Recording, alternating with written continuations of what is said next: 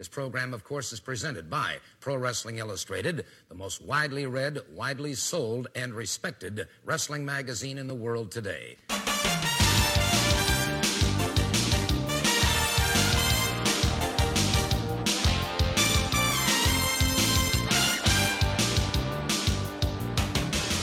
This is a Pro Wrestling Illustrated podcast. I am your host, PWI senior writer Al Castle, back once again with my co-host Dan Murphy. How are you? I'm doing well. I'm uh, I'm ready here to uh, talk about the PWI 500. So Yes. I'm excited. I'm rested. I'm relaxed. I'm ready to go.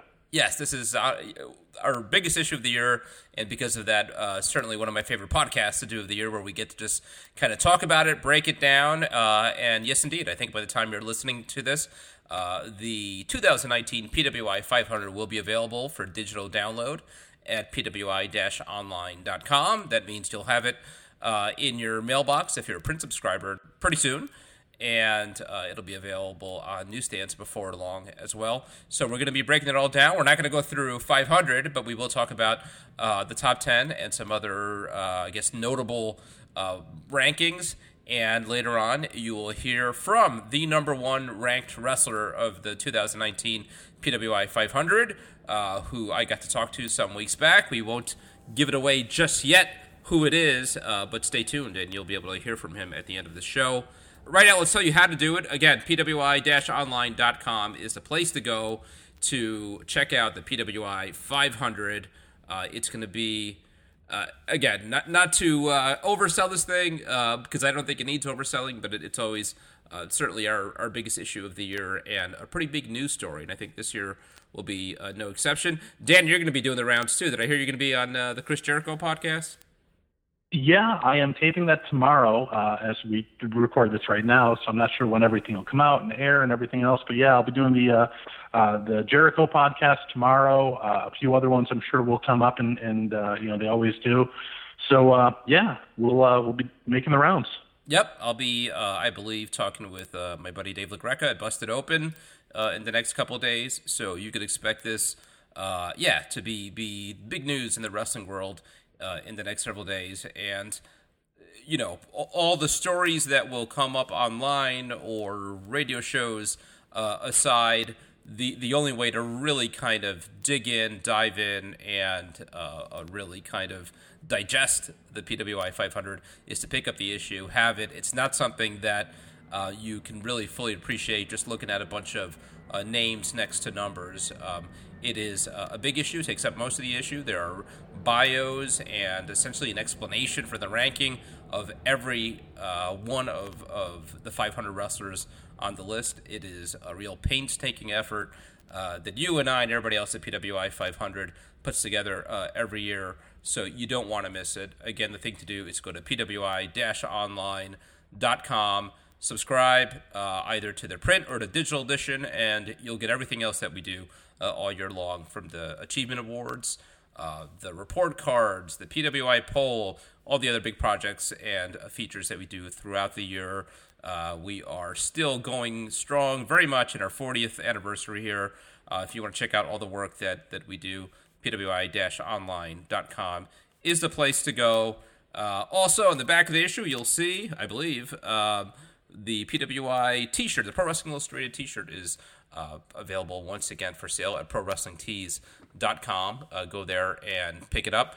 Um, and what else do I want to plug? I want to plug uh, Twitter at official PWI uh, social media. We're also on Facebook. I think I just recently found out. I think we're on Instagram uh, and uh, whatever else. So I, I don't feel like I need to plug that much because if you're listening to this, it's because uh, you came to it. You know this is a big issue.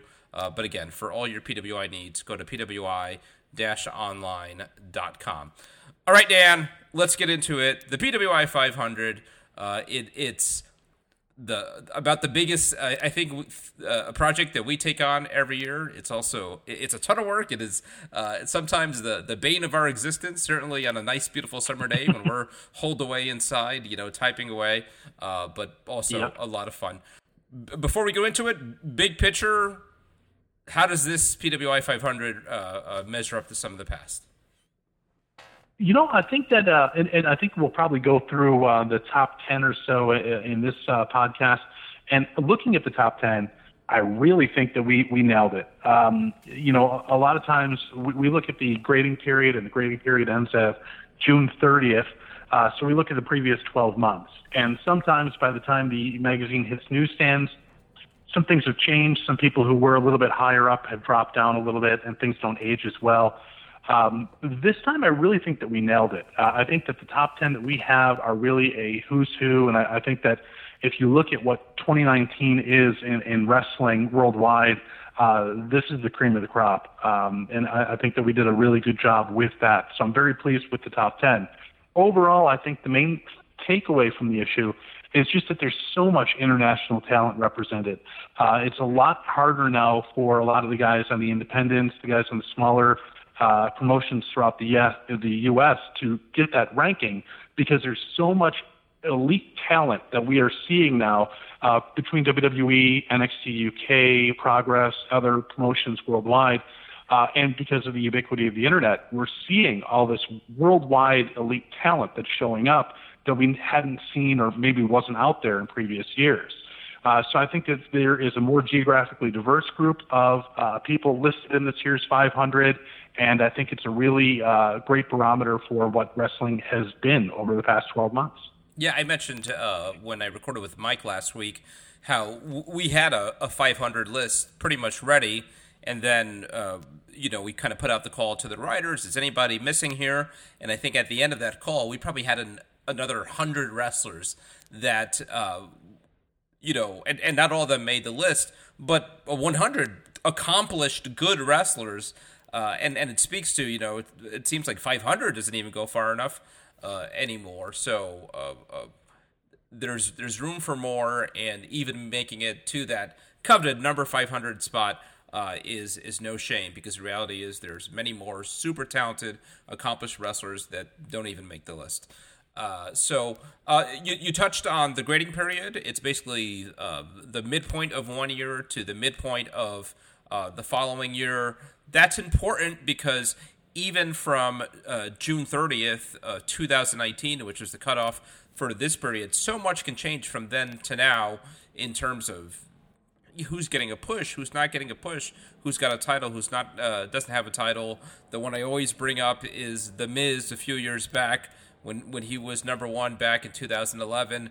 It did not age well by the time the issue came out uh, in in August, and he was essentially kind of a, a mid carder uh, doing a lot of jobs. So um, that's important. The other important thing uh, I think we should mention is criteria. So so why don't you go over some of the things that we look at? Absolutely. The criteria is, is the main thing, and, and that's what we try to adhere to the most. I mean, how is somebody number 47 as opposed to number 84? Um, how are they number 200 as opposed to 475? Um, we really look at the criteria. It, it's not a matter of just kind of you know, slotting names and, and just throwing things, uh, you know, pulling things out of a hat and seeing where they fit. We really try to look at this criteria throughout the entire process. Uh, the main criteria, again, we look at the grading period. That is the main thing is everything that's occurred within that 12 month span.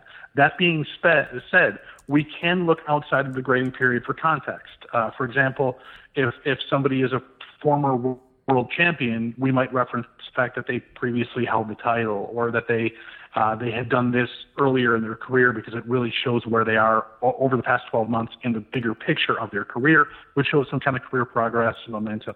But the main thing we look at is achievements within that, that span. Uh, the criteria is the one loss record, so wins matter. Um, if you have great matches, but you're losing them all the time, you know, it depends. If some people think, you know, it's a five star match, so both guys, you know, do deserve credit for that yeah, but if one guy's always losing that five star match, then the other guy is, is going to be rated higher in the PWI 500. Uh, wins and losses do matter based on our criteria. Um, technical ability, a little bit less technical ability can refer to a few different things. Uh, work rate is is often thrown out there, but it's basically just kind of how good of a wrestler you are. Um, there are some wrestlers who are better than others, more athletic, do a little bit more. Um, and, and those who have an edge uh, technically do tend to get ranked a little bit higher than those that don't. Um, influence on the sport. This is a big one for you know the, the top 10 guys definitely, uh, even maybe the top 50 or so. Uh, but we really look at, you know, whether they're a big fish in a small pond, a small fish in a big pond, or a big fish in a big pond. Um, what their influence is and uh, what their overall standing within wrestling as a whole is another factor that we look at. Um, then competition, success against the highest grade of competition and success against the most diverse competition. So are you wrestling, you know, uh, mid card guys and dominating? Are you up against other main event guys?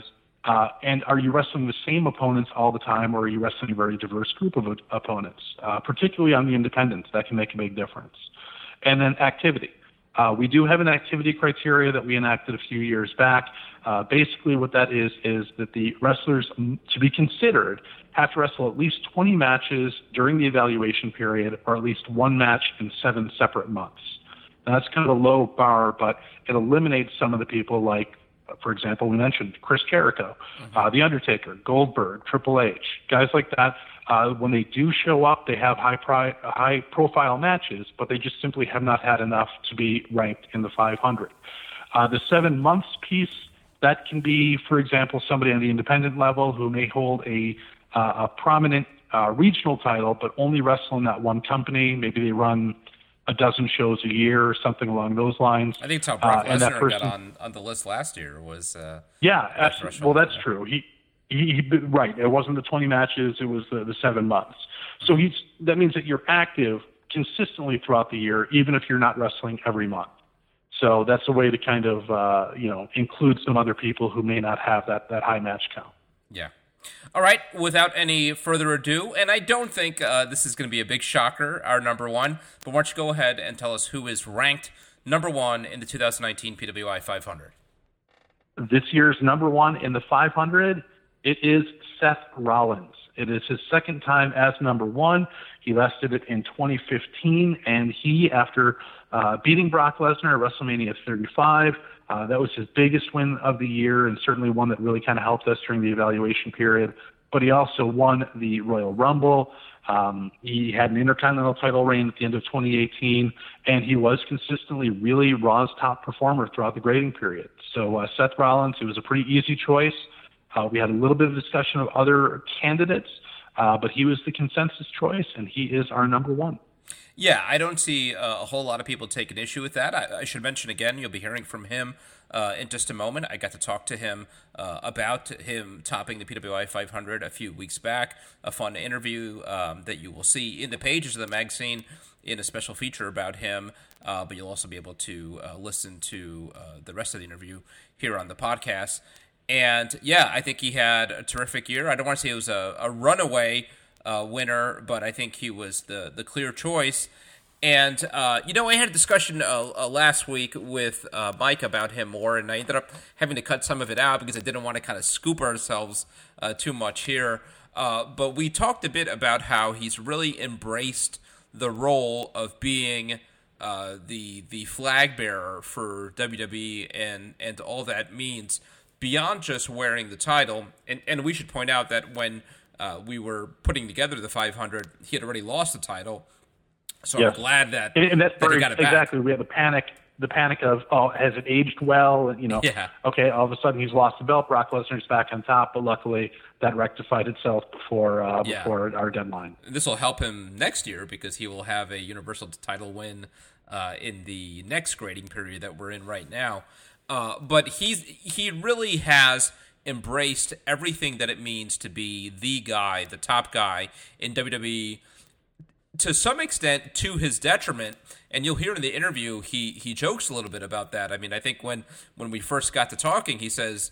Uh, you know, are, are, you sure you guys know what you're doing? You guys are going to get uh, hell from the internet for, for this one, that that kind of thing, um, and and just kind of having some fun with the fact that he went from a year ago being the the darling of the internet. I, I remember when he was having those intercontinental title matches uh, with The Miz and Finn Balor, and he could just do no wrong. He was stealing the show every night. You become the guy, right? You you kind of um, not fully, but to some extent.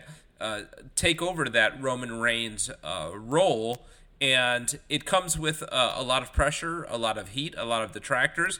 I think uh, I'd say, and I think he'd say, maybe some missteps uh, along the way that, that he took that that didn't uh, help him curry favor too much with with the internet in terms of some of maybe his activity in social media and that and that kind of thing. Um, but I do think that he has has fully embraced everything the workload, the responsibility, being uh, uh, a spokesman. Uh, I'd say a company man. That that's a term that uh, in our interview you'll you'll hear he sort of shies away from.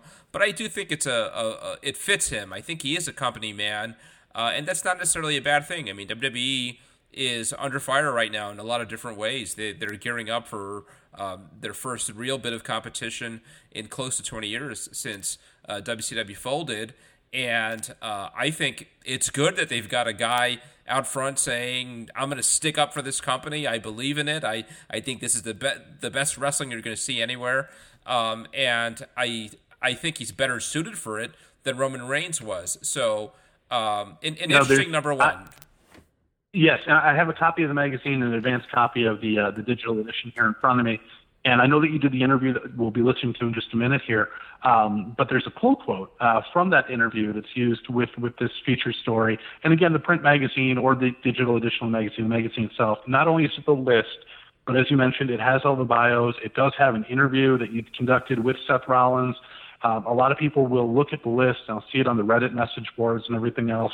Oh my God, why is this person ranked here? Why is this person ranked here? Blah blah. Well, it's in the magazine. Like we explain it. It's all explained. Yeah. So uh, feel free to look at the magazine and, and you'll you, maybe you'll disagree with our reasoning for it, but at least you'll see our reasoning for it. Um, but in any case, there is a pull quote here with this uh, piece, and I think it really sums up what you were saying about Seth Rollins. Uh, his quote is, "This is all I ever wanted," talking about being the absolute best wrestler on the entire planet. And uh, it's it's really impressive that he is, is kind of stepping up and, and taking that, uh, at least you know talking about being in consideration of that honor, um, and that he really wants to be that man. You know, he wants to seize the brass ring and, and be that flag bearer for WWE, and I think he's done a, a hell of a job of it so far. Yeah, I, I think another uh, theme in my interview with him, and, and just kind of. Um, his 2019 is how much he has uh, grown up, uh, matured since he was last at the top of the list. And I interviewed him uh, then as well, back in 2015, when we uh, picked him as number one. And he's the first to say and, and says in um, our interview that he looks back on that and, and thinks, man, that guy didn't know what he was doing. He was, uh, you know, uh, so immature, uh, not ready for. I'm paraphrasing somewhat, but but that's kind of how he looks back on that. Um, and I do think some of that shows not necessarily just in in his uh, work in the ring, but just his outlook on on wrestling. And it is interesting that. Uh, you, you know, again, the comparison with Roman Reigns, I think Roman Reigns wore the pressure uh, of being the top guy in a in a real kind of like uh, uh, public way. He looked just beaten up, miserable. Um, for, for and, and, I think not so much now that that he is not necessarily the top guy. Um, Seth, despite all these pressures and the detractors, uh, he's the first to say he wouldn't have it any other way. I mean, I I do think that he knows this is what I signed up for. Um, it's not always fun, but he's really thriving uh, in it. And, and and there's a whole other level of pressure that he deals with being in a relationship with uh, the woman who is is probably you know uh, the the next biggest star in in wrestling. So that's a whole other complication, but uh, a fascinating uh, uh, personality for our times, 2019, Seth Rollins. So. yeah, I think we got that one right, and I don't think I don't expect that many people to disagree. Uh, let's work our way uh, down the list. Who is uh, number two this year? Number two is another one that I don't think many people would complain with. Uh, maybe he's a little bit high here, but certainly uh, he had an incredible year, especially considering everything he's overcome. Uh, number two, Daniel Bryan. Daniel Bryan, again, he had the SmackDown title that he won back in November, held it through WrestleMania with the, the match against Kofi Kingston, won that Elimination Chamber bout, had a real good resurgent uh, run, you know, with the, the Hemp Championship belt and everything else. He really reinvented himself as, as a villain, which is incredible considering how popular he was and how his comeback earlier last year was such a, a feel good story. You know, that he was cleared and medically able to compete again, and he managed to make the fans boo him, which is just a masterful uh, bit of work that he did.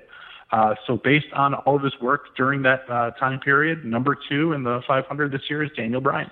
Yeah, I do think this is one of those situations where it's not that it doesn't age as well, but um, I can see people looking at uh, Daniel Bryan's last few months and thinking this is too high because after losing the title to Kofi in April, he clearly took a big step uh, down. Took took a little bit of time away, came back, uh, and then was involved and, and, largely has been involved in the tag team scene, uh, which is a bit of kind of underachieving, I'd say, for him. And now looks to be gearing up for another big run with you know maybe the biggest star in the sport in uh, Roman Reigns. So, uh, but but yeah, I, I, do think it's important with everybody in this list again to remember the the evaluation period and to go back further than just the last few months and remember what a ter- I mean, especially if you look at that run, I'd say. You know, uh, around this time uh, last year, maybe a little uh, deeper into the year, uh, October, right through April uh, when he lost the title, uh, he was terrific. And and Bryan's always been one of the best workers in the world in the ring. But I think what he did with that character, the new Daniel Bryan, was was so awesome. And uh, in a, a, company, and, and we heard, you know, Dean Ambrose, uh, Jon Moxley talk a, a, lot about this, in a company where it seems like uh, the the system uh, can stifle your creativity. Uh, he managed to be uh, just a creative force for for his whole uh, title run, cutting uh, some of the best promos of his career. Uh, that whole character, the Earth's champion or the planet's champion.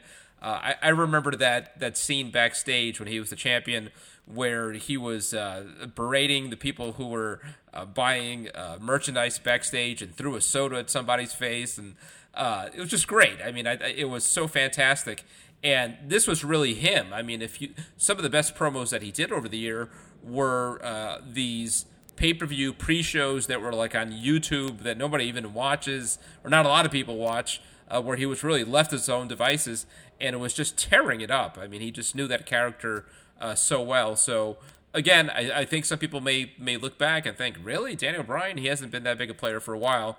Uh, but but go back and and see some of his work during the, the year, and, and I think you'll agree with us. All right, who uh, is number three?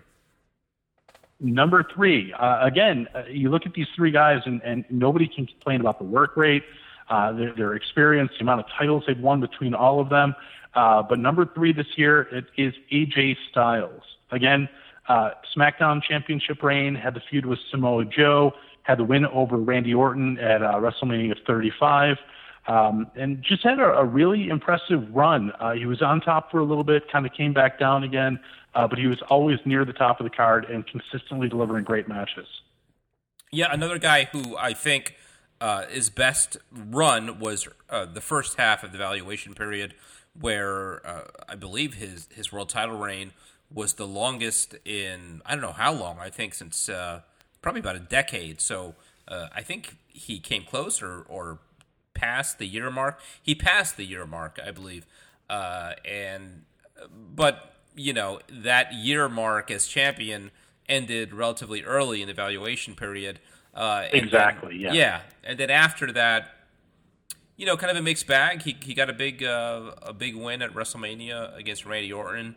Um, I think uh, at least one of his U.S. title victories was within the evaluation period. I think here is clearly a place where some of the other uh, criteria in terms of like technical ability, uh, influence, quality of opposition, all that uh, absolutely comes into play. And activity. I mean, this guy's a workhorse. So you, you look at um, his uh, you know his date card. It, it, it's punched a lot. I mean, it, and for a guy who is now I think 41 years old, uh, pretty remarkable. So uh, yeah, always a guy I think who's going to be in that that top mix. who is number four this year? Number four, in 2018, this person was ranked number 82, and uh, this year jumped all the way up to number four. And uh, it's because, well, this year is a new day. It's Kofi Kingston, your SmackDown champion. Yeah, that's that's remarkable. That's a, that's a big, big jump. Um, and yeah, what can you say about Kofi? Uh, I, will I'll stop to point out um, that That's a, a pretty good showing for WWE this year so far, right? I mean, uh, the top four all WWE uh, wrestlers and uh, Kofi. Yeah, again, this has been the story of his whole year, right? Uh, the Cinderella story, a guy who a year ago you couldn't even imagine. And I think that 82 ranking was the lowest he had in a number of years. So uh, this was really uh, unexpected, to say the least, that he would come back and, and uh, uh move all the way to number four. Uh, but talk about a, a, bit of his highlights, why why he made it all the way up here. Well, obviously winning the title at WrestleMania, um, but then the win over Kevin Owens at Money in the Bank, um, had the win over Dolph Ziggler at Battleground. But the real big one was the um, it was the let's see here the the Gauntlet match. Yeah, he had a couple of them. Uh, yeah, there, exactly. There was the other gauntlet match I think that happened right on SmackDown. Um, and, and that's where the, it really began. That's where the momentum started up, where the fans kind of got behind Kofi Kingston. And all of a sudden, this guy who's been uh, a clear, I don't want to say mid carder, but upper mid carder maybe, tag team. He, he's been doing the, the New Day has been a tag team act, and, and to be honest, largely a comedy act for the past several years. And, and that's just kind of where he was slotted. And uh, the, the fans rallied. He always had the ability uh, but WWE just never seemed to really get behind him. Um, and this year, it, it all kind of came together. Uh, he reminded everyone that he can still go, that he's he's still a hell of a wrestler, and he's still popular, and he's still good enough to to be the uh, the, the world champion and be the you know the, the top dog on a, a major brand. So uh, it all kind of came his way, but again, it happened in that second half of the grading period, the evaluation period. Uh, had the window moved a few months uh, either way, he could very easily have passed uh, Daniel Bryan, maybe passed, passed AJ Styles, uh, because he's had a remarkable run as champion. Uh, but that first six months of the grading period was really, you know, just middle, you know, typical Kofi Kingston. Uh, the same thing that he's done the past four or five years. Uh, he was probably on pace to be in the 60s or 70s, maybe even 80s again. Yeah. Uh, but then everything changed uh, right early in the year and, and, going into WrestleMania, and all of a sudden here he is at number four. I think he did have a, a tag team championship uh, victory within the evaluation period, so uh, that helps him a little bit on, on that front, kind of early in, in the period. Uh, but yeah, I mean, after winning that title, he's just been racking up the title defenses, a lot of them in very impressive, fa- impressive fashion. Uh, some, as you mentioned, after the evaluation period. So, you know, in putting together those top five moments of the evaluation period, I had to leave out uh, a few world title defenses and, and big ones. Uh, but what's interesting is, as as much as WWE, uh, I think, has been trying to put him over strong and, and having him go out there, defend the title a lot, win cleanly. Uh, I think SummerSlam is the first time in a while that he, he didn't win uh, a pay per view title defense uh, cleanly. That was ended in a, a double countout. Um, all that said, I do think that the jury is a little bit out, and and part of that is um, we haven't had those great performances after he won the title. I mean, I think in in that lead up to WrestleMania. He was, you know, tearing it down every night. Incredible performances at Elimination Chamber and those gauntlet matches. He had the best match of the night at WrestleMania. Uh, but since then, eh, he, he's yet to really have that great match. Some of it maybe uh, is the opponents that he's uh, uh, been paired with, uh, but I do think he is in need of that breakout, you know, four and a half star uh, match, and I'm not sure he's going to get it out of uh, Randy Orton. yeah, I, I would agree with that. I don't think he. I, I wouldn't consider Kofi to be unlike the previous three guys so far, I, I would consider Rollins and, and certainly Bryan and, and Styles to be all-time greats. Uh, Kofi is is very good. He's having a great year, um, but I, I don't see him being at that elite level in, until he has some of those classic matches, and I don't think he's had one yet. Uh, the match against Daniel Bryan was probably the feel-good moment of WrestleMania, but I don't consider it to be one of the all-time classic matches uh, that he really kind of needs to really establish himself as one of the great champions. Yeah. yeah. It was the best match uh, of the night, but it wasn't the strongest WrestleMania, so that doesn't say all that much. Um, okay, well, who is uh, number five? All right, you mentioned how the first four was definitely a big coup for WWE. Uh, that changes uh, because of the next six people rounding out the top 10, four of them are not in uh, WWE, uh, and one of them is in WWE but in NXT. So only one more on the main roster, and the rest are kind of all over, uh, including number five.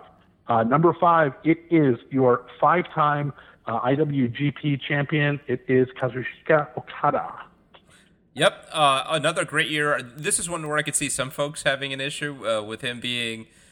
It's crazy, you know, to complain at number five of him being so low, but he is. Uh, you know, you talk about all-time greats, and and uh, we're talking about Kofi Kingston. I think he's undoubtedly uh, now an all-time great. Um, certainly in Japan, and, and I think you know you don't even you don't need to qualify it. Uh, he's had such an incredible last few years. Uh, this was no exception. I mean, he won the, the IWGP IWGP title again in Madison Square Garden. I was there for that. A terrific match. Um, but I don't know. I think some of it maybe has to do with with the relevance of New Japan this year over the last few years, and uh, you know they're now I think trying to expand their foothold in uh, the United States. Uh, but New Japan as a company, uh, I don't want to say they struggled, but they lost a lot of key figures in 2019. Not the least of which was Kenny Omega, the Young Bucks, the other people that went over to AEW. Uh, so maybe that affects uh, Okada's trajectory just a little bit. It does a little bit. The other thing is, it's the first half of the grading period. Yeah, he did win the the uh, the IWGP title at Madison Square Garden, like you said. He did win the New Japan Cup, but early in the grading period, remember he was going through a little bit of a slump. Yeah. Um, he he was just kind of, and, and that was the storyline. Uh, you know, he had he had lost the title, the thing that was so valuable to him, and he was struggling to find meaning and, and struggling to get through that. And in, you know, you look at the story arc, and, and it made it where he he did regain regain the championship, and he's certainly one of the all time best. But during that 12 month span, he went through a little bit of a down period, and that's reflected by the number uh, five ranking. Yeah, he's a guy who uh, you could absolutely uh, see back at number one in the next few years, and uh, maybe we'll talk about that a little bit later. Uh, what the 2019 Yeah, and- PWI 500 is shaping up to be. he may be able to make it, but the thing is, what he would need is he's going to need a rival that, that can take him to number one. Yes, Uh, and and in Tanahashi was that guy, and Tanahashi's getting older, and he's he's kind of going down uh, downhill a little bit. Omega was the second guy, and Omega jumped for AEW. I don't know if Jay White can become the third guy who can have that rivalry with him. I'm sure New Japan's hoping, uh, but he really needs that guy who can really kind of get him to that level again because uh, a champion is only as good as his top contender. And right now, there's not as many top contenders in New Japan as there have been over the past four or five years. they're trying to create some for sure. I mean, Kota Ibushi coming out of the G1 Climax. Uh, if they do that match uh, at, at Tokyo Dome, assuming that uh, Okada still has the title back then, that that's going to be huge for sure. Um, you know, Ospreay, I think has been trying to uh, break into that top mix, but historically, there's always been kind of a bias against uh, the junior heavyweights uh, and and putting them on kind of equal footing with the heavyweights, and I think until Ospreay can totally shed that label, it's going to be hard for him to be uh, completely accepted at the top there. Uh, but yeah, you're right. He needs his, his next great rival. Um, who is number six? Number six from NXT, it's Johnny Wrestling, Johnny Gargano. He had. Uh, he's another interesting case. Uh, the the one uh, criterion uh, that I think maybe hurts him, and some folks will take issue with, is activity. Uh, he is not terribly active, uh, but when he does wrestle, because he's not, and and I think this is absolutely a plus. Uh, he's not overexposed on, on NXT or anywhere WWE, and this is one thing WWE tends to do a lot is overexpose people. He hasn't been, so they have saved him uh, for those big matches, and and every time he's been at, been put out there in that big match spot, the takeovers, he just absolutely tears it up. I mean, he he is Okada like, I would say, in that he's not having good matches when he goes out there. He's having great matches. I mean, he's uh, you, you could probably rattle off uh, three or four match of the year candidates that he's had just over the evaluation period. Yeah, absolutely. And during the evaluation period, one of those being uh, beating Adam Cole at NXT Takeover New York to win the NXT title, the, the vacant NXT title. But he also had the uh, NXT North American Championship with the grading period as well. Um, so he had the, the, the both the titles, he had the string of great matches, and he was really the flag bearer for NXT for most of the evaluation period.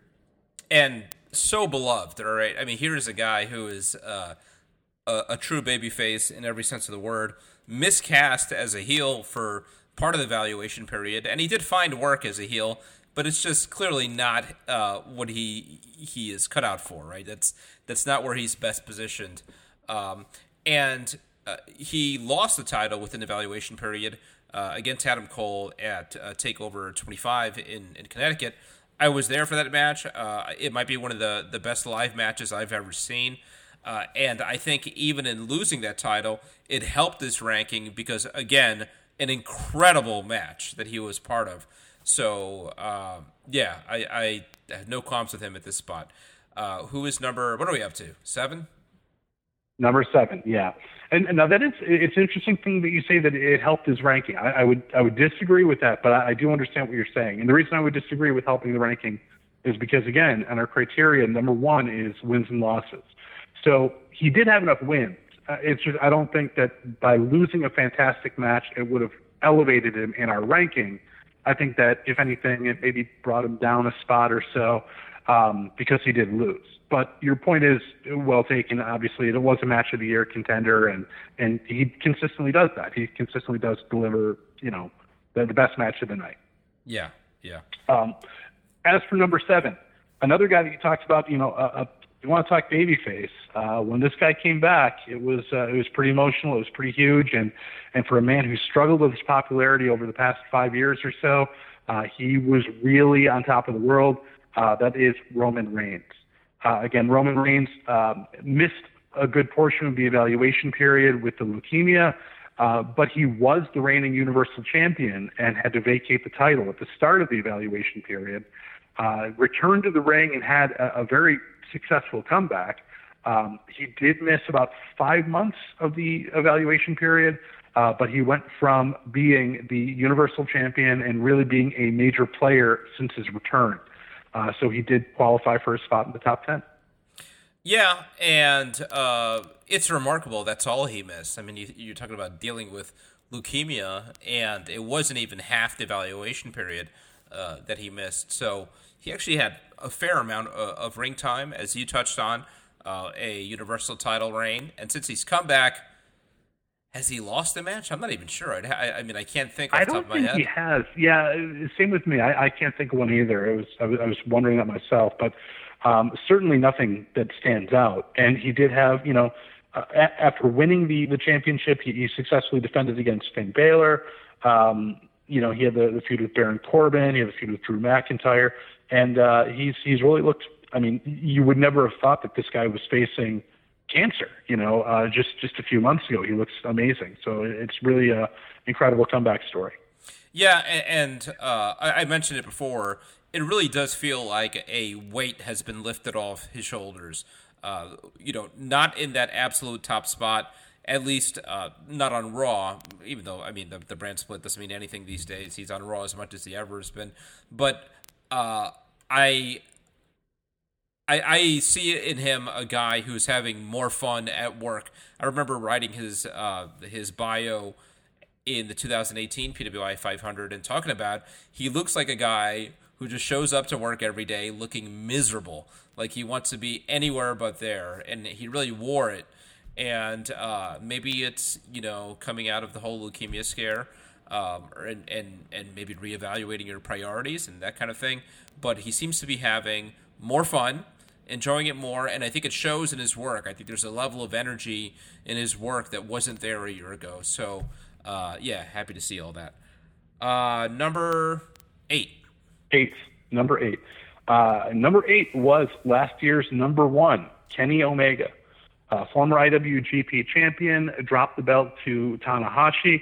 Um, but the, the big story with Kenny Omega, well, number one, he, he was the last year the, the whole story was him chasing the IWGP title and then finally winning it right near the cutoff of our grading period.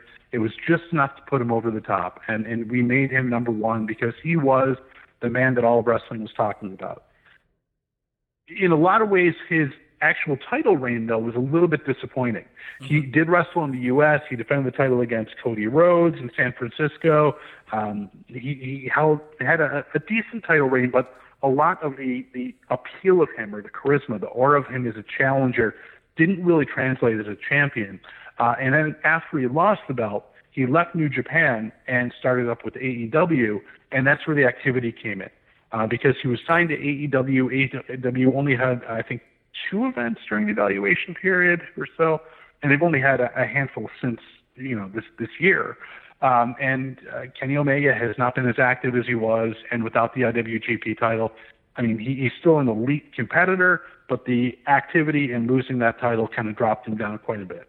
Well, yeah. not quite a bit. He's still in the top ten, but it dropped him down from the top spot last year. Yeah, and I do think his his story or his ranking is the story of AEW in uh, 2019. Uh, really, it this year was about building this thing. Um, I think 2020 is going to be the real kind of first full year that you get to uh, really judge what AEW is. And it's not just him. There are another uh, several other kind of notable names that are tied to AEW who didn't uh, show up uh, that high in this year's list, and that's because you know AEW for most of 2019 was uh, a company that was being put together in, in back offices and wheeling and dealing and contracts and not so much in the ring. So, uh, yeah, I think that absolutely affected his ranking. He wasn't terribly active, and, and I think as you touched on, uh, his IWGP title reign was a, a, little bit of a letdown. You know, um, it certainly didn't last all that long. Uh, and and yeah, I, I, think he's another guy who maybe was affected by not having the, the deepest roster of challengers. Um, another thing that's worth mentioning, uh, and and I think it's a reason why for whatever the first 25 years of the PWI 500, we didn't have a number one wrestler, uh, despite how many incredible stars uh, were Japan was producing in that time. Uh, it's a testament to Japanese wrestling being so different, and certainly New Japan, than um, the United States, it's kind of hard to compare apples and apples. Uh, a a wrestler over the course of a year, even a top star, maybe in the course of a year in New Japan will have a dozen singles matches, right? I mean, it's just not what they do. Right. Yeah, it's a lot of tag matches and uh, six mans and everything else. And, and that's particularly true in Mexico. It's even worse, um, where you can find people who have maybe three or four singles matches in a year. Yeah. And, and, and a lot of times, I mean, you talk about the even Steven booking in WWE and a 50-50 booking, whatever.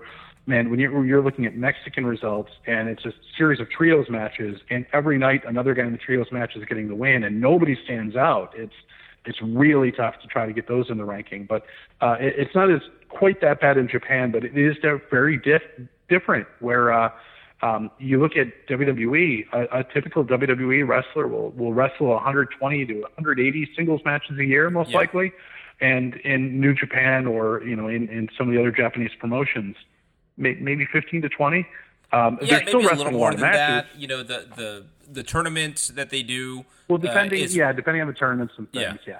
Yeah, I mean, you, you you'll probably get I don't know seven eight matches in just one of the tournaments, but outside of that, you know, they really don't. You know, what's the the uh, the record for IWGP title defenses? It, it's not that much. I mean, uh, no, they are few and far between. And there's a case to be made that that's the right way to do it, the better way to do it. It it keeps the titles prestigious. Um, limiting how much a wrestler is out there uh, uh, night after night in singles matches maybe extends uh, their career some, even though they work such a physical style, it probably offsets it. But um, you know, it's not the worst thing in the world. Uh, yeah, it's definitely the model with boxing and UFC. It's just yeah. that uh, WWE, you know, it says you know a champion on the house show circuit will defend his title three, four times a week. You know, for you know for the entire length of the reign. It's just a very different model. Yeah, yeah. Who is number nine? Number nine, it is another IWGP champion, former IWGP champion. This one is Hiroshi Tanahashi. Tanahashi winning the IWG, IWGP title for the eighth time uh, at Wrestle Kingdom. Uh, again, really, this is just Tanahashi really shined during a, a brief period during uh, the evaluation period, but he shined very brightly. He, he won the G1 Climax tournament in 2018, uh, de- defeated Ibushi in the finals, uh, then went on to defend that title shot against both Okada, and then he went on and defended it against uh, Jay White. Uh, again, two of the, the top dogs in New Japan, and then went ahead and uh, defeated uh, Kenny Omega for the IWGP title at Wrestle Kingdom. So, I mean, you, just look at his accomplishments during that grading period. Uh, he, he slipped off a little bit. He, age has definitely taken its toll on him. His knees are are not what they were from years of doing the high fly flow and everything else. Uh, but he's still he can still pull it off. He can he's still a viable title contender, and he showed it this year. He proved it by winning his eighth IWGP title. IWGP title.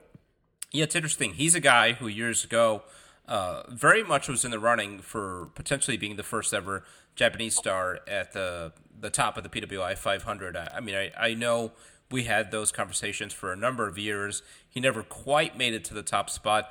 I think I think maybe he got to that number two spot once or twice, maybe number three, um, and then the last several years uh, fell quite a bit just because, as you touched on, his body was breaking down, um, and so uh, it it's surprising and really kind of cool to see him uh, back in the top 10 at his age and at this stage of his career. I mean, uh, almost reminds me a little bit of the story uh, with Kofi Kingston. In Kofi's case, he was never at the top. In um, Tanahashi's case, he's a guy who was very much at the top for a number of years, but I think a lot of people, um, you know, saw his his peak years as kind of uh, in the rearview mirror. So really inspirational to see him have this second run uh, in his 40s.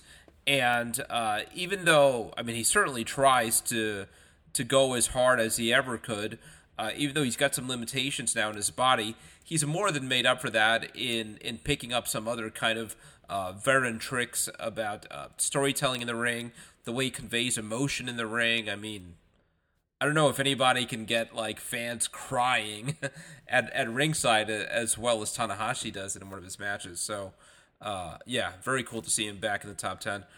We'll see where he is a, a year from now. Uh, yeah, definitely a, a, Hall of Famer by, by any stretch, you know, any, anybody's definition. And I, I suspect it's probably the last time we're going to see him in the top 10 of the 500, but I probably would have said that two or three years ago, yeah, too. And, right. and he proved us wrong this year. Yeah, yeah. And who rounds up the top 10? I will uh, uh, point out there's a little bit of controversy with this one. I'll, I'll, say this much: this person was not always in the top ten.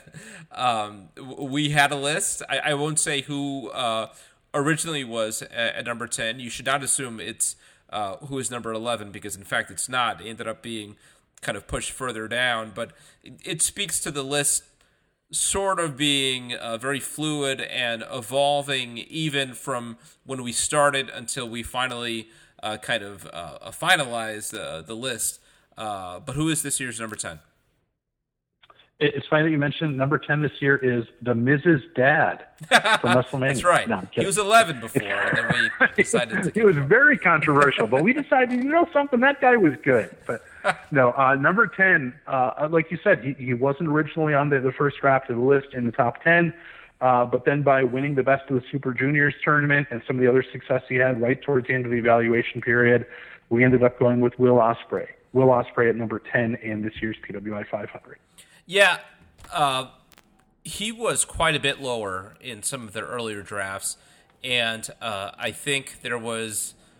Uh, I don't know if I could call it a groundwell of support, but I but I think after reviewing the list, and you try to kind of look at it from 30,000 feet and say, uh, you know, what are we missing here? Who are the the guys who are really breaking through right now? Let's let's if it feels like somebody's really on the cusp of something, you have to try to capture that. Um, keeping within all the criteria, and I think Ospreay was that guy. Um, and I'll I'll say this much: I think in some drafts of the list, his ranking was uh, lower than it was last year, and uh, I think that that created some conversation of no, this guy is really onto something. Uh, the, the the G1 had started, and, and the G1 wouldn't um, factor into this evaluation period, at least not all of it. I don't know if the beginning period of it was. I don't think it would have at all. Uh, but nevertheless, he felt like the buzzworthy guy this year, and and has been for a number of years. But this felt like the year that, uh, and it was it was in part uh, him moving into that heavyweight title scene, um, or the heavyweight scene, and, and just kind of. You know, no longer being just the guy doing the the flips and stuff, and really graduating into kind of a more sophisticated uh, style of wrestling, and having some incredible matches uh, over there, including with Okada, that I I think uh, caused us to have uh, a longer discussion about where Will Ospreay is in the sport right now, and a lot of people will tell you he's the best wrestler in the world right now, um, and where he's going, and and maybe take a different look of what his uh, last twelve months uh, were. So I think we got this one right. I see. Now here's the thing. I will say this: I was opposed to moving That's Will right. Ospreay into the top ten. Um, I don't think he's the best wrestler in the wrestler in the world at all. I, I think that I, I think at number ten he might be a little bit too high. Um, but again, with the, the discussions we had and his performance in the tournament, as well as winning the best of the Super Juniors, a, a case can certainly be made. Uh, the the other problem was the person we'd had at ten kind of went into a losing slump, and it was very kind of easy to say, you know, maybe he's a little too high, and and we did drop him down a little bit. Uh, Ospreay definitely is buzzworthy. Uh, definitely is somebody who I think a lot of fans will be happy to see in the top ten. Uh, for me, I still think he needs to show more consistently against higher uh, competition. Uh, I know you mentioned Okada, uh, but his during the evaluation period, his highlights were the, the best of the Super Juniors, which is uh, a great accomplishment, but that tournament isn't what it, it used to be. Um, and then beating, you know, uh, Dragon Lee. Dragon Lee, a great talent, but Dragon Lee's not in the top 100. You know, he, he's not facing a lot of the top stars. Um, and I, I think that that's the one thing that's kind of hurting his criteria. Um, but like you said, uh, there was definitely the buzz about him. There was a lot of uh, success that he was experiencing, particularly at the tail end of the evaluation period. And uh, we made the editorial decision to uh, to move him into the top ten. Yep. So there's a top 10. Uh, any other rankings jump out at you? Uh, whatever it is. Well, this is always a fun one. Who's this year's 500? And number 500, it is Corey Storm, Category 5 Corey Storm from Ohio Valley Wrestling. Um, again, I know a lot of times we'll have number 500 has been somebody with kind of a kind of bizarre gimmick, uh, uh, you know, whatever. Uh, this year is just a really talented wrestler, and I, I think this really kind of speaks to the, the depth of the field this year. Um, there wasn't really, you know, uh, there wasn't a way to kind of just throw somebody in because they had a, a cool gimmick or a cool ring style or whatever. Um, it was just a lot of really deserving wrestlers uh, that were uh, kind of in, in the final bit of uh, contention for that last spot. And uh, Corey Storm is the one that got the 500 spot. Um, another uh, number to consider here, number 357. Who do you think is uh, ranked at number 357 this year? Let me pull up my list. I've got it here. Uh, Oh, you're going to cheat. You're going to cheat. oh, okay. No, that's a great story. Yeah, go ahead. Well, okay. Uh, number 357 is Jushin Liger. And uh, what's kind of cool about that, Jushin Liger still is the only person in the history of the PWI 500 to be ranked every year uh, since the very first 500 in 1991.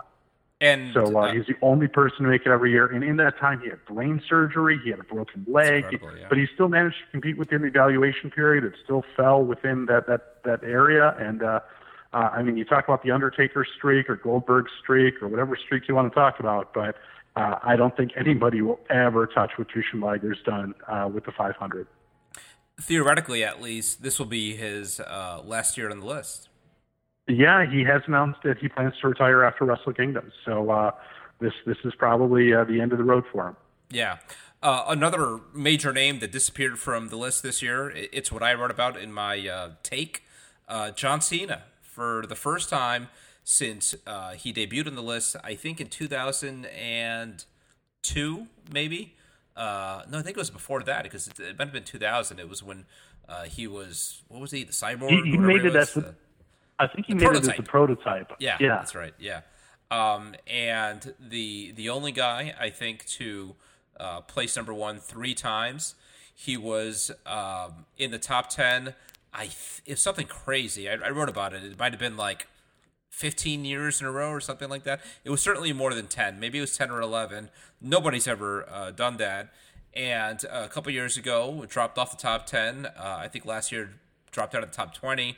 And this year, you know, frankly, just wasn't active enough um, to to be on the list at all. And, and I think that's, uh, you know, that that's really kind of a historical milestone. I mean, I think it really ends uh, the Cena era, you know, that he disappears from the 500. And actually, another one that I want to bring up here. Uh, let me just confirm that I've got the right number for it as I go through it. And yep, there he is, number 453, making his debut on the PWI 500. It is a former WCW World Champion, David Arquette. This uh, so, uh, created a little uh, uh, controversy too among the staff. Not everybody was on board with this one. that that is true, but I mean, if if you really look, I mean, number one, David Arquette has, uh, I mean, and we go into it in his his write up and everything, but over the past year, he's really established himself as a name on the independents. Um, he, he's in a, certainly an attraction. He's a draw, and he's had some really good matches, uh, particularly his match against RJ City, but some of the tag team matches he's had with RJ. His match against Nick Gage was on TMZ. I mean, it, kind of for all the wrong reasons. But uh, I mean, he has been facing a diverse variety of competition on the independents, and he's doing it around his Hollywood schedule. And uh, he's, you know, he, he's met the criteria and uh, deserves a spot. So yeah. uh, we, we ended up ranking David. I mean, again, a former WCW World Champion. The guy headlines pay per views, but uh, but he he did make the list at number four fifty three. As far as uh, other promotions, where's the highest uh, that a Ring of Honor wrestler is ranked? Uh, that's a good question. Let me take a quick look here. I would assume that it would be Jay Lethal, but let me just yeah. I've got. That. I, am not sure if my list is uh, a final list, so uh, it's Jay Lethal. Well, you tell me where you see Jay Lethal. I see Jay. Lethal. Okay, well, this is yeah, this is official. So Jay Lethal is at number 16. Yes, that's right. Yeah. Yeah. Um, so he's uh, yeah. Yeah, yeah, and I think that's fair uh, you know, Ring of Honor. I really wonder where they're going to be a year from now. Not just on the 500, but in general. I mean, I it, it's one of kind of the uh, maybe underreported stories of 2019, but uh, they're struggling, and and it's amazing that a company that uh, was in a sold out Madison Square Garden a few months ago would be struggling as much as they are now. Uh, how about Impact, the former TNA? Where's the highest they show up? The highest impact wrestler I see. Let me take a look. They and uh, you want to talk about another company that's that's really struggled. Uh, impact is certainly there. Um, impact. Well, yeah, I don't know if this uh, Fénix.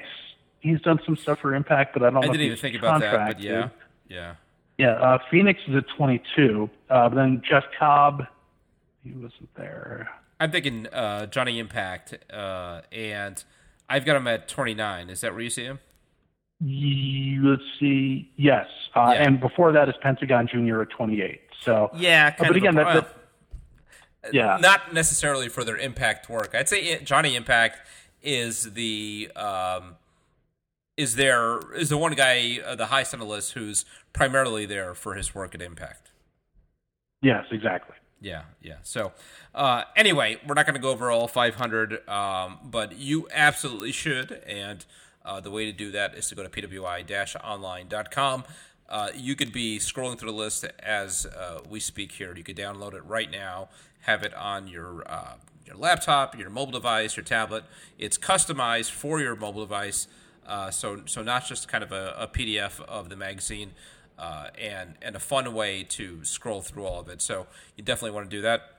Uh, real quick, Dan, any thoughts? I touched on it before. The 2020 PWI 500. Any predictions?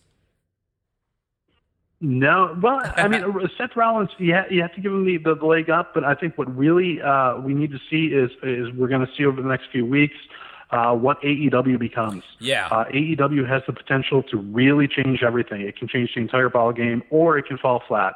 Uh, but the next six months, eight months, ten months are really going to kind of make, tell that story. Um, it, it, could be Hangman Page, it could be Chris yep. Jericho, uh, it could be Cody, uh, or it could be none of them. Um, but you know, AEW is going to be the thing that's really going to upset the apple cart. Uh, in WWE, I would certainly expect it to be Seth, uh, Roman Reigns, I, can think, of some names it. that can break in there. Else. You know, uh, do we see Ricochet in the top ten next year? Uh, maybe Adam Cole, NXT taking a bigger role in WWE now. They're going to be on USA Network. Uh, do do we see more NXT wrestlers in the top ten? Um, you know, and even in, in New Japan, I mean, do we see Kota Ibushi break at the top ten? Do we see Jay White, who last year I think jumped from uh, it had to be one of the biggest jumps ever. I think in 2017 he was in the low 400s, and he was, uh, yes. uh, last year I forget where he was exactly, but he was maybe in that 20 to 30 range, and jumps even higher this year. Where is he this year? Uh, He's in right the now. top 15, I believe. Let me just go back up here. I don't think he's in the top 50. Oh no, yeah, he's 12. He is yeah. number 12. Yeah. Number uh, 12. So, yeah, it's uh, a big, big yep. jump. Yeah, he's a guy who I could absolutely see in the top 10 or, or higher next year. So, uh, yeah, a fascinating year. Uh, Dan, thank you so much, not just for the podcast, but for all you do with the 500 and you have done for the last 20 something years. We're, we're, we're, still trying to talk you out of it, but uh, theoretically, at least, just like Jushin Liger, this will be your last PWI 500. Yeah, Liger and I have a lot in common, and this is just the latest in the, the line. So, you yeah, know, when I think about uh, it, we've never seen the two of you in the same room at the same time. I actually have pictures of myself with Jushin Liger, so that's not true. but thank you so much, Dan. Uh, we we all sincerely appreciate it uh, a bunch. Um, right now, uh, as we said before, let's hear from the number one ranked wrestler in the PWI 500. It is the WWE Universal Champion, Seth Rollins. Hey, Seth, how are you, man? What's going on, brother? How are you? I'm good. Thanks for doing this, and congratulations. Thank you. I appreciate the uh, the honor. So, uh, yeah, you join uh, a small group: Bret Hart, Triple H, uh, Steve Austin, and John Cena as uh, the only wrestlers to twice or more be ranked um, number one. That Cena did it three times. Uh, I, I know you're a guy for, for whom uh, legacy means a lot. What does it mean to you to to be back at the top of the mountain and top of the PWI 500? Well, first of all, I need to make sure you guys know what you're doing here. You know, the internet's not going to be very happy about this one. All right? so, so you need to you need to be careful what you tread here. You never know who you're going to upset. Uh, secondly, uh, I'm very honored the fact that I uh, am in that company that you mentioned. Uh, those guys obviously are elite. They are in a class of their own, all Hall of Famers, uh, and so to be mentioned amongst them is uh, pretty special. It's been a long road for me actually uh, last four years trying to get back to this point. So it's also a bit of validation. I'm i'm pretty psyched about it. Yeah yeah. Um when, when you you did go down an injury years back you, you talked about uh redesigning rebuilding and reclaiming. Does does this year and maybe wrestlemania in particular feel like the moment where you finally got there? Yeah i mean the last two years i've really felt like i'm on top of my game. Obviously um you know 20 2017, the second half of it, really is where things started to pick up. And then 2018 was a was a fantastic year for me. I felt really good, super healthy through most of the year. Uh, was fortunate enough to be in some, some really cool stories. Uh, you know, get in the ring with some incredibly talented guys uh, and girls. And then uh, 2019, I've kind of just picked up where 2018 left off, and it's been uh, it's been a, a hell of a run, man. I'm super excited to be 33 and feeling like uh, I'm in the best shape of my life and in the prime of my career. Yeah, you, you joked there about the internet not being uh, happy about it. Uh, does does that speak to how your role and your and your perception by fans changes? Because uh, a year ago, the internet loved you, right? I mean, you you could do uh, no wrong, uh, and, and now you you become that guy, the top guy, and yeah, you start getting some uh, detractors. Do you just see that as kind of part of the job? Yeah, isn't that funny how that works, right? A year ago at this time, I was I was the golden boy of the internet, if you will. Everybody loved me, was hoping I would get the big push, all that stuff, and now and now a year later, everybody's talking about how I'm boring, how I'm conceited, the fame and fortune has gotten to me, and uh, all that good stuff. So it's, it's very interesting how the tide can turn uh, and shift very quickly. But yeah, it's definitely just part of the gig, you know. Um, to be fair, when when you're at my level, it's hard to find things to like about me. You know what I mean? So, yeah. Well, out of the fence, so it's it's it's it's funny though. Yeah. Well, I, I think part of it also is that that you've been um, when you kind of took this role, uh, uh, not just a champion, but kind of the guy, right? Um, you were you embraced all that came with it as far as being a a spokesman for WWE and an advocate and a defender for WWE, and um, that obviously is going to ruffle some feathers with with maybe fans, people who aren't fans of WWE. W- was that a conscious decision on your part, feeling like you know if I'm going to be the guy, I'm I'm going to go all the way, and I'm going to speak up, and and more than just you know m- my own career here, putting myself over, I'm going to put my employer over. Uh, you know, it wasn't really about that. I I was just mostly so sick of the negativity on social media. Like it was just eating me alive, and like it wasn't even just coming from critics of the company or like fans who thought it was cool to critique WWE, even though they have no idea what goes on behind the scenes. Uh, but it was like coming from people within our own company, and it was just like it just made me feel real sick to my stomach. And I probably just read one tweet too many and had enough of it, you know. Um, just I know what what we all go through, what we put ourselves through. The talent rosters deep as it's ever been. The schedule is as rough as it's ever been. Um, the expectations on the talent and performers are as high as they've ever been. And so I just know what everybody goes through and what we all sacrifice every single day to be the absolute best. And so the fact that people who just sit behind their little phones with their little cowardly thumbs and type away and talk about how, you know, we need to fix this, need to do that, blah, blah, blah, blah, blah it's real easy to be a keyboard warrior in 2019. It's real hard to get your ass out there and do the work. And so uh, it wasn't really about like being a company man or anything like that. It was just about putting some positivity back into the world, you know, it just it just trying to change that perception um, one step at a time. People people got real offended by that. They really did not like me being positive about WWE. God forbid. Yeah, yeah. Well, some of what you responded to wasn't just from from fans and, and keyboard warriors, but other wrestlers themselves, right, including your your former partner uh, Dean Ambrose. Did you just feel that it was important to set the record straight that you know, this place isn't so bad, and you know, for, you, you guys keep beating up on it, but but there's a lot of good here. Yeah, well, let, let's let's just say one thing. I love I love Dean Ambrose. I love Jon Moxley. He is my brother. He is my best friend. I have nothing but respect for that guy inside and outside of the ring. He handled himself leaving WWE as far as uh, completing all of his contractual obligations. Um, to to a T. Like he was a, a pure professional uh, about every single second of it. Um, what what I have said about him and about you know the place he has chosen to go work is that I don't think that some of the dirty laundry that he aired on the podcast is necessarily something that I would do. It wasn't a direction I would have taken. Uh, and look, if you're going to go and work somewhere else, then you are you're going to be competition. If that, especially if that's how you want to position yourself, if you want to have you know your uh, your your bread and butter go out there with a sledgehammer and smash a, a, a fake throne of our top guy, then you know what I mean. Like, come on, you're you're, you're asking for it. So. Mm-hmm. um I'm going to stand up for the place that I work and the people that I believe in, the men and women that I stand side by side with every single day. Uh, and if and, and if Jon Moxley's on the other side of that, then we're going to fight. And that's just how it's going to be. And I don't think he would have it any other way. Yeah, yeah. Another thing that came from from him his departure is sort of the end of the Shield, and and I know for for so long the the talk was when's the Shield going to get back together, and as long as the three of you were there in the company, that was always going to be kind of in in the background.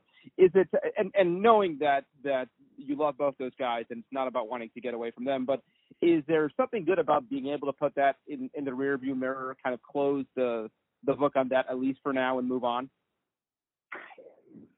uh, at least uh, you know the way it is now, I know we're not going to be approaching that anytime soon. You know, so uh, to be able to not even have to have that in the periphery is kind of nice. Uh, it allows us to focus on uh, moving forward and what's next for myself and for the company, uh, as opposed to you know having to wonder if we're going to use that to fall back on, or if things go awry, or you know, it, it just there's so many reasons to to stay away from it. So yeah, now that he's gone, um, and Roman and I can focus on on ourselves and uh, you know to do its best as individuals for sure.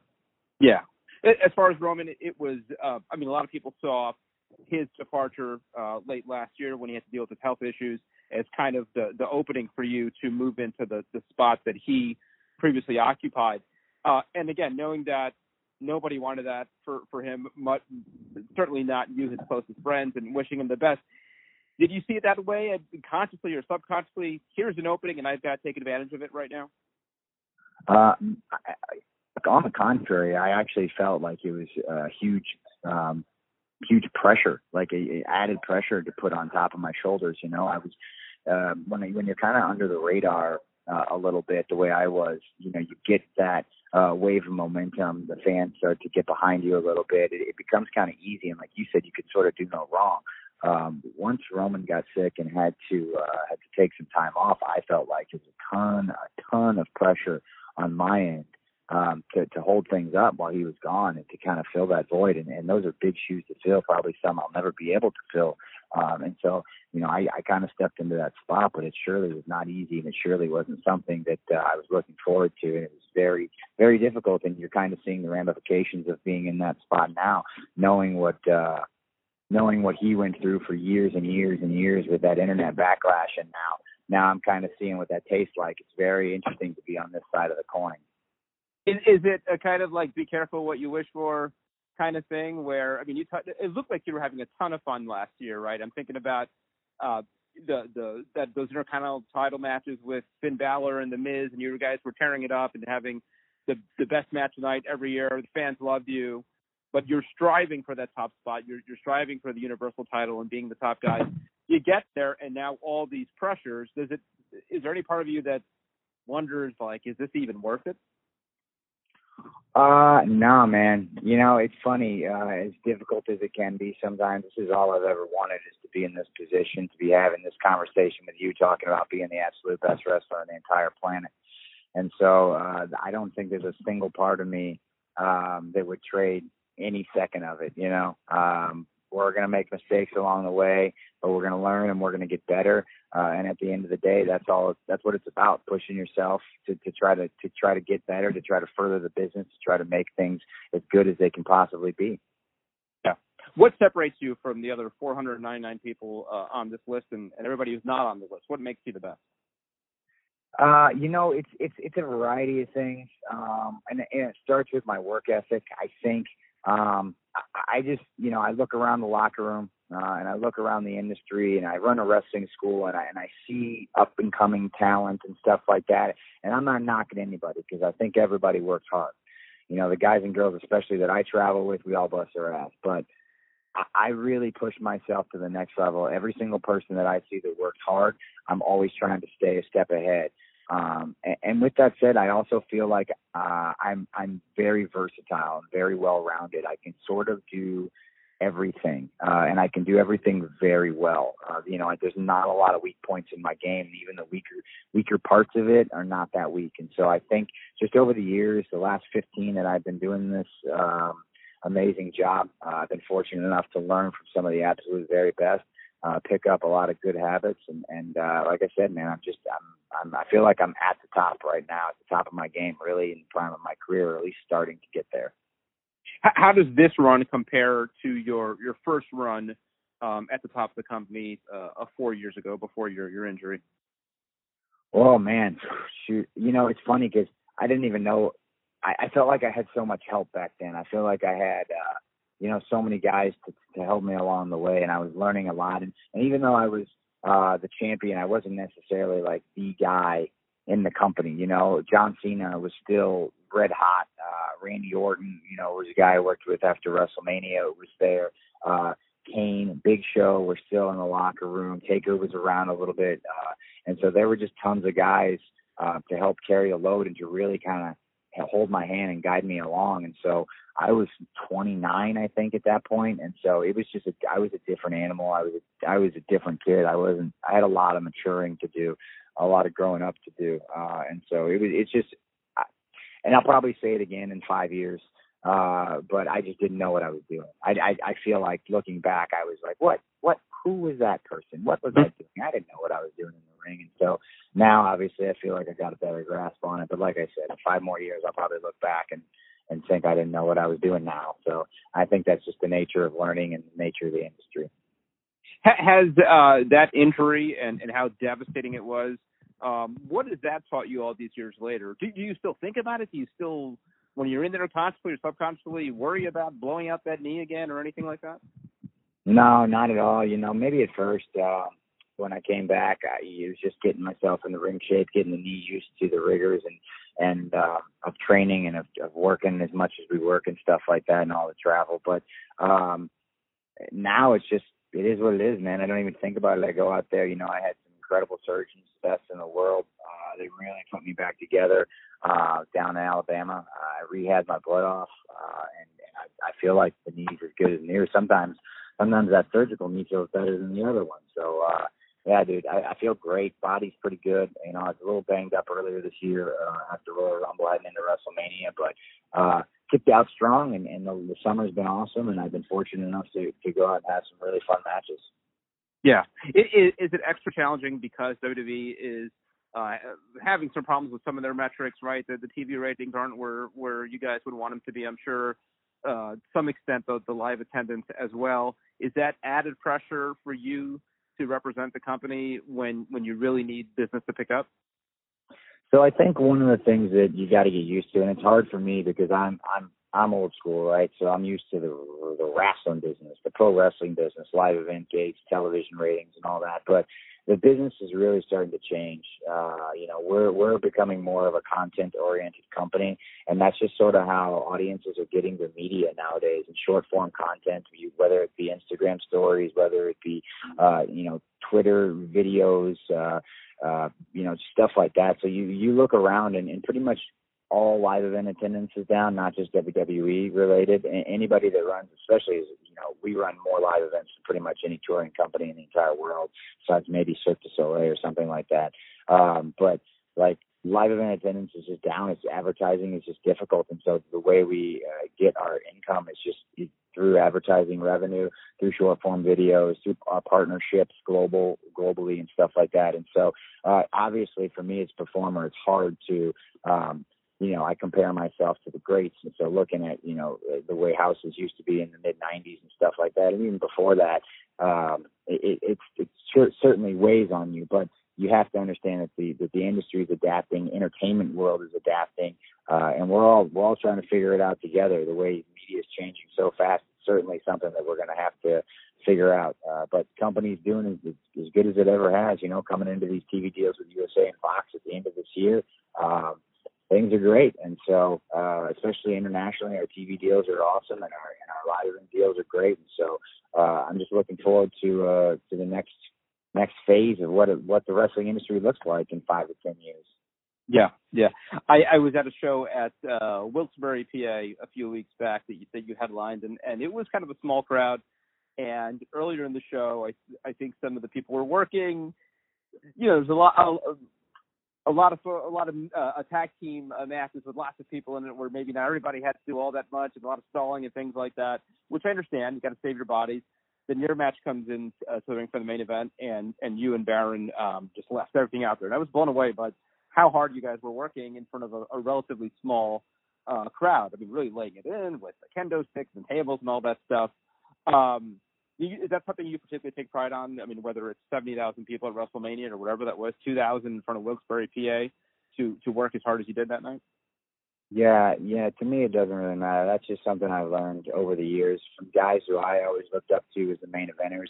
You know, when I when I came to WWE uh, and we debuted in 2012, the guys who were at the top of the card, uh, John Cena, CM Punk, like they were going out doing uh, street fights, half hour every single night. Didn't matter what town we were in, how many people were in the crowd, whether it was a Sunday night or Saturday afternoon or a tribute to the troop show, and it, it just did not matter. You know, they went out there and put it all on the line, no matter what. And so, like I said, I took that um, and learned from them, and that's just what I do every single night. So whoever's in the ring with me, if, if we're going on last, you know, we got to set an example for the rest of the card because I don't want whoever's going to take my spot in the next few years to come in and think they can just phone it in. Uh, that's just not how it works. You know, there's people in Wilkes-Barre, you know, you guys paid the same amount as, as someone in Boston did for a ticket and you don't deserve any less of a show. And so I'm going to go out there and give you everything I got every single night. And that's just kind of, kind of the way I do things.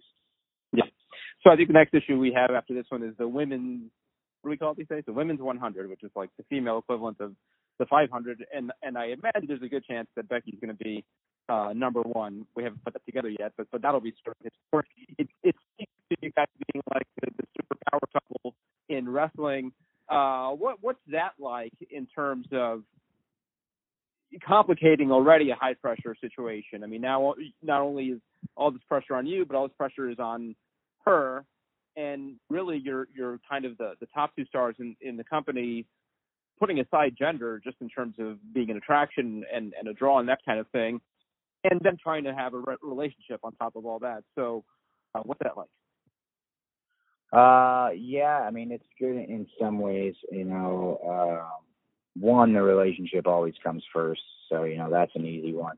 Um, two, you know, she's so good uh, and and so much better than me in some ways. You know, um, I watch her get on the microphone and talk, and I'm just blown away, and I and I wish to myself that I could be as good as she is when it comes to that stuff. Um, and so we just push each other to try to get better. You know, uh, makes traveling on the road obviously a lot more enjoyable as well. Uh, so that part's cool, but it is difficult in the sense that uh, having your relationship scrutinized by millions of people uh, every second of every day is not really something that most couples have to deal with. And so uh, that can be difficult because at the end of the day, we are just regular human beings trying to uh, navigate the world uh, as a young couple. And so uh, that's hard enough as it is if you're just hanging out, uh, you know, in your hometown with no one knowing who you are, you know, uh, but being able to have to travel the world and do that and have people scrutinize you and, and uh, feel like it's their place to express their opinions about you and your relationship. You know, it's hard to, uh, it's easy to bite your tongue when it's just me, but when you're talking about my girlfriend and my relationship, sometimes it can be kind of difficult, uh, to deal with all that. So, uh, it's just one of those things where you gotta, you gotta bite your tongue, you gotta know better, and you gotta understand that, you know, this thing is between you and her and and uh do your best to to make the best of it. And like i said the relationship always comes first. And so that part makes it pretty easy and pretty simple. Yeah. Yeah. Kind of staying on the, on the theme of, of pressure the other thing that comes to mind is is there's a lot of thought that you guys are are uh, on the the brink of a, another war right? With AEW coming on prime time back on Turner TNT where Nitro was um, they're spending a lot of money um, signing some some guys with name value, a lot of guys you used to uh, work with. Uh, does it does it feel like you're about to get into a war? And what does that do to you? Does it pump you up? Does it excite you? Is it is it a headache? Um, yeah, man, it's tough because um, you know, kudos to them and everything they've be, been able to do uh, over the last couple of years.